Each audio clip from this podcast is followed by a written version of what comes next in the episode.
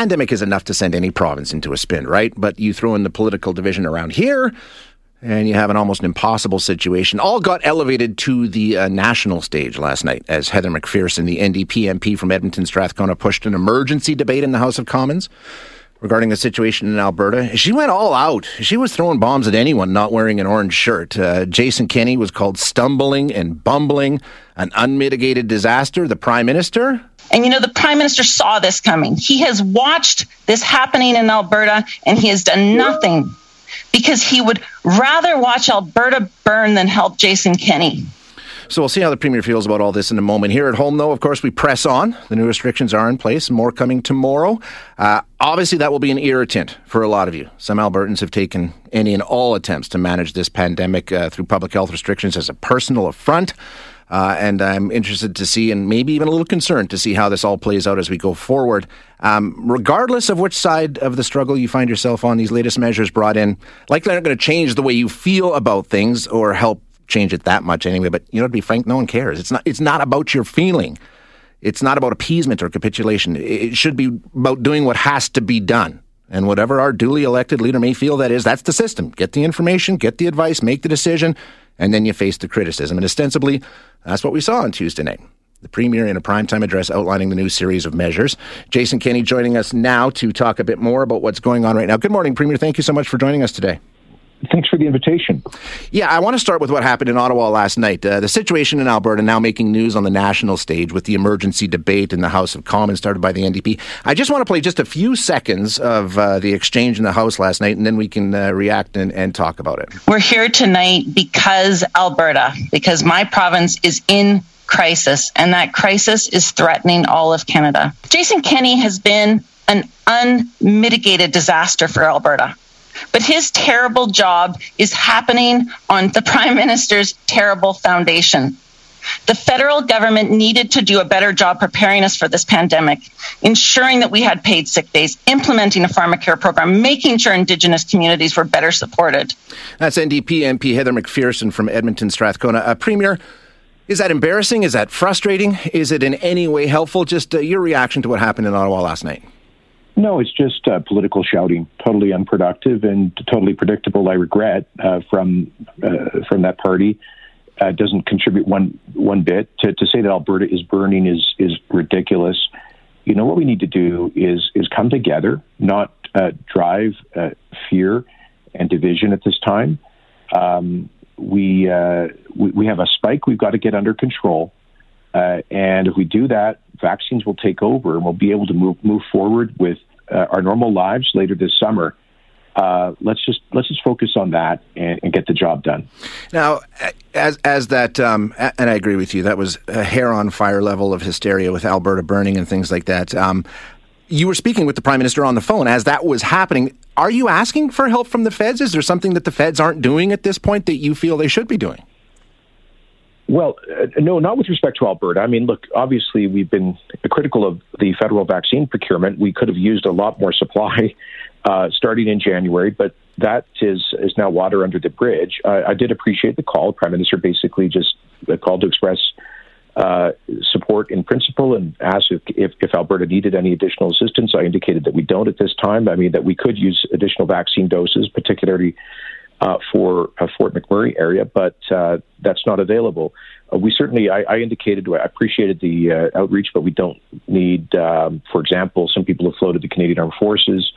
Um, Emergency Measures we, we have 146 people in ICU with COVID right now. Ajay, and and we have a capacity to handle up to 425. Now, I'm not saying that would be easy by any means. It would impose enormous stress on the health system and our healthcare workers. We that's we absolutely don't want to go there, mm-hmm. which is why we introduced these measures. But we're a long way uh, from uh, maximizing the capacity of the system. The problem is if the current numbers continue to go up for weeks then we would reach that point, and that's that's what I walked the prime minister through yesterday. Um, you mentioned the you know the political division that we're seeing now around this, and I think Alberta sees more of it than anywhere else in the country right now. Um, I've asked this question many, many times. How on earth did we think it was okay to make a pandemic political? Uh, it has served us so poorly. Um, why are we in that position, and what role did you play in making this a political battle? Um, well, I think uh, as I've said to you before, we seem to have a, a, higher degree of polarization on this debate in Alberta than in other parts of Canada. Mm-hmm. I mean, there, there is a range of views everywhere, as you know, Shay. But, um, you know, it, it, does seem to me that we have uh, a, a, very polarized debate. Some po- folks who have wanted a hard lockdown with the schools shut, most businesses closed down curfews and stay at home orders. Others who have opposed any restrictions and and some uh, who are in total COVID denial or have adopted conspiracy theories. And unfortunately, these two polarized camps have been uh, shouting at each other, as we just heard from that clip from the NDP last night, screaming at each other. Um, and I think the vast, but uh, you know, I, I, don't think we should let those polar, polarized extremes uh, really characterize where most people are. My sense, Shay, is most people in Alberta, the vast silent majority, know that we need uh, limited, targeted restrictions uh, at various times to control viral spread, protect the healthcare system, and save lives. Um, and and most people are, are seeking to comply w- with common sense restrictions uh, and, and I, I, don't think are following the, the increasingly loud and angry voices on the extremes. Um, let me dig into that a little bit deeper because some of the most vocal critics of everything you've ever tried to do in terms of restrictions and public measures are um, you know, they're true blue conservatives. They're they're your supporters. Uh, they're some of your MLAs, and to to my eye, it seems to me like that has you somewhat put in a box, you know, politically paralyzed in a way. I mean, how, you you you do try and walk that line, and I think the consideration is if I go too far, I will continue to lose support among my base and my MLAs and things like that. So you don't want to go too far on the side of restrictions. Do you feel like your hands are somewhat tied? Um, you're, you're getting opposition on both sides. Um, has that sort of tainted the way that not tainted but colored the way that you look at the decisions that you make being politically yeah. aware of the fact that it could come back to hurt you personally no, Shay, I totally get the, the question, and the answer is no. Um, at the beginning of every emergency management cabinet committee meeting, given all of the noise that we are surrounded by, all of the shouting, uh, I, I always start by saying, folks, uh, we have to leave politics out of this room. We have to do the right thing for public health. And we, we keep our eye on that ball. I mean, obviously, Shay, as I've said before, we have to be aware of the broader public opinion context, right? Because I, there are some people in this debate who seem to believe that the government can just kind of turn dials on a board and there will be a perfect direct linear connect, connection between that and the, and the behavior of four and a half million free people. That's society and human behavior is a lot more complicated than that. As I've always said, stringency of restrictions does not necessarily equal compliance by the mm-hmm. broader public. You've got to keep people on board, especially through 14 tough months when everybody's tired of this, of this thing. And so I know that, that critics um, who say that, you know, uh, like that NDP member who was screaming last night, who say that uh, you should have locked us down for the, throughout the last year, I don't think they appreciate how many Albertans have just given up on the rules? So we've got to be. That's the that's what we keep an eye on is how do we keep buy-in from the broad majority of Albertans uh, so that we can stay COVID safe, get past this darn thing, and get. Many of us have those stubborn pounds that seem impossible to lose, no matter how good we eat or how hard we work out. My solution is PlushCare. PlushCare is a leading telehealth provider with doctors who are there for you day and night to partner with you in your weight loss journey. They can prescribe FDA-approved weight loss medications like Wegovy and Zepbound for those who qualify. Plus, they accept most insurance plans. To get started, visit plushcare.com slash weight loss. That's plushcare.com slash weight loss. Get on with their lives. And Premier, like you say, the compliance is an issue. And I think we've gone past the point of trying to get buy-in to the point we now have a camp out there. And I agree with you. It is not, uh, it is a very small minority, but they're very loud and they're very active, um, who now take this as a personal challenge, which brings me yeah. to enforcement and compliance. Um, I, I, think we saw a change in enforcement with what happened with the Whistle Stop Cafe in Mirror yesterday. It looks like that's going to be the new approach. Can we expect to see a lot more in terms of enforcement of these restrictions and regulations over the next three weeks or month or however long it takes? Yes, I, I think so. We realize that there is a, a, a, problem with compliance, obviously, and from the beginning, our enforcement agencies took. Um, I, I think a responsible approach. They started with education. When they saw like a business or, or someone not complying, they would you know, try to educate them about the rules, and then they would move to seeking compliance with a little bit more nudging, and then and only then would they use um, the hard stick of sanctions.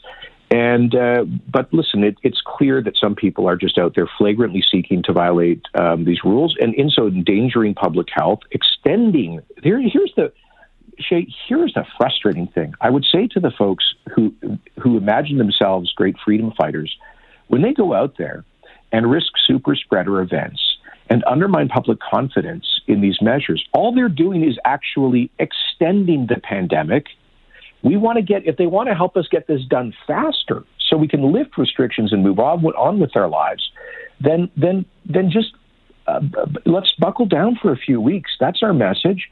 Um, so yes, we've we've signed a new protocol with all of the relevant law enforcement agencies and departments to cooperate more proactively, especially focusing on serious repeat offenders of the public health measures. We have highlighted for the um, enforcement agencies that there are some very strong legal tools. There's a section of the Public Health Act which allows them to go and obtain a court order, for example, to seek uh, to prevent an event that might become a super spreader. Um, we're also uh, strongly encouraging Alberta Justice to hire more designated public health prosecutors.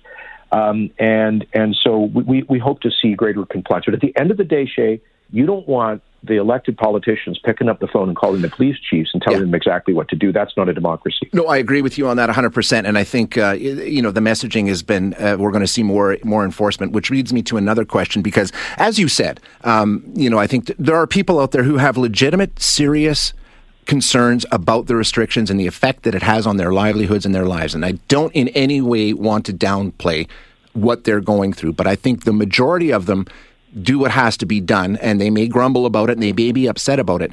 But we also have a group of what I call provocateurs, um, people who are using this to become Facebook famous. They stream everything that they do. They love the attention. It's become a cause yeah. celeb for them. Um, right. They would like nothing more than to be filmed screaming and yelling at peace officers who try to shut down a rally this weekend. Are you fearful that we could see an escalation in conflict in terms of trying to bring in enforcement around some of these things? Well, I, I think that is exactly why one of the reasons why the law enforcement agencies have, have uh, taken a, a, careful approach to this. They, they don't want to feed into conflict. You remember that one of the Calgary police was criticized because he was seen to be kind of uh, being nice to protesters who were being right, really yeah. obnoxious in um, Chinook Center. That these folks were walking around without masks and screaming at, at, at fellow at, at shoppers.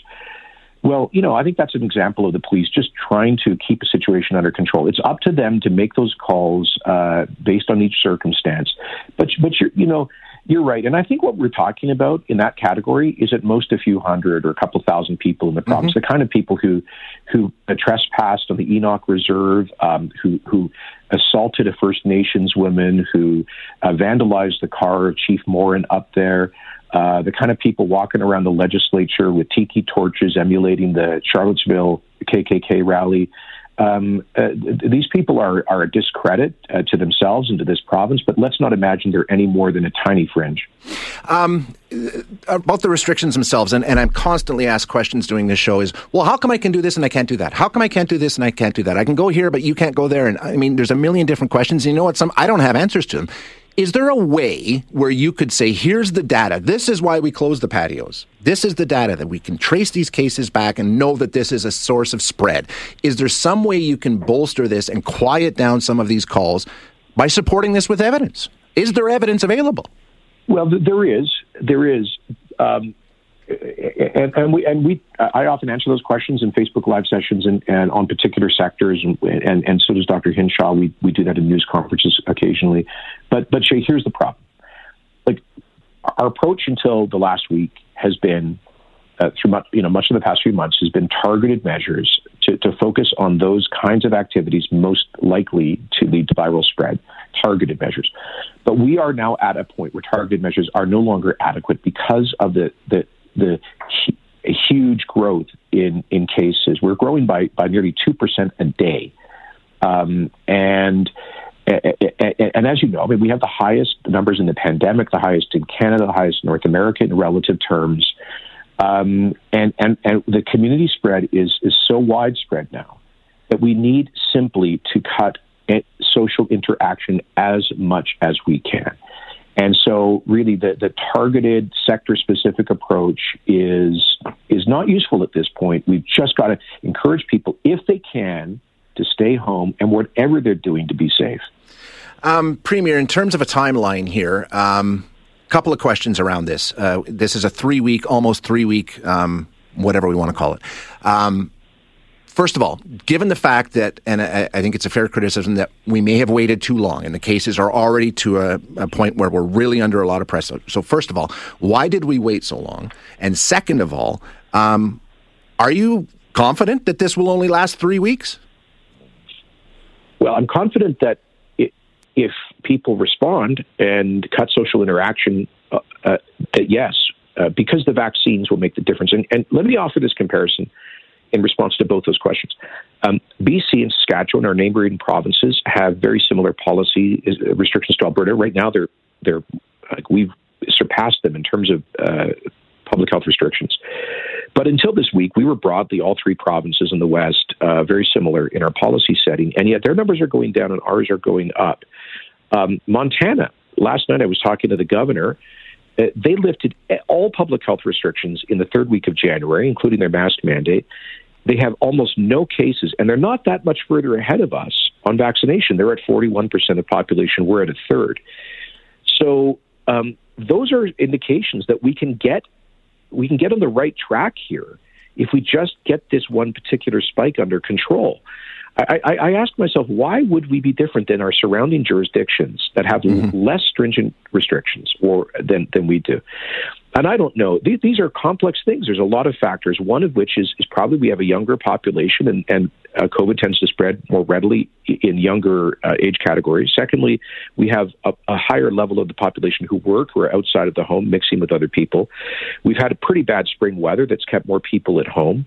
We also have a lot of folks who fly into the province to work. The outbreaks up north, some of them came from the P1 Brazilian variant, with workers flying in from BC, for example, that brought that. Um, so we've got a lot of different factors, but the point is similar jurisdictions have got this under control with similar policies. We just need to beat down this spike.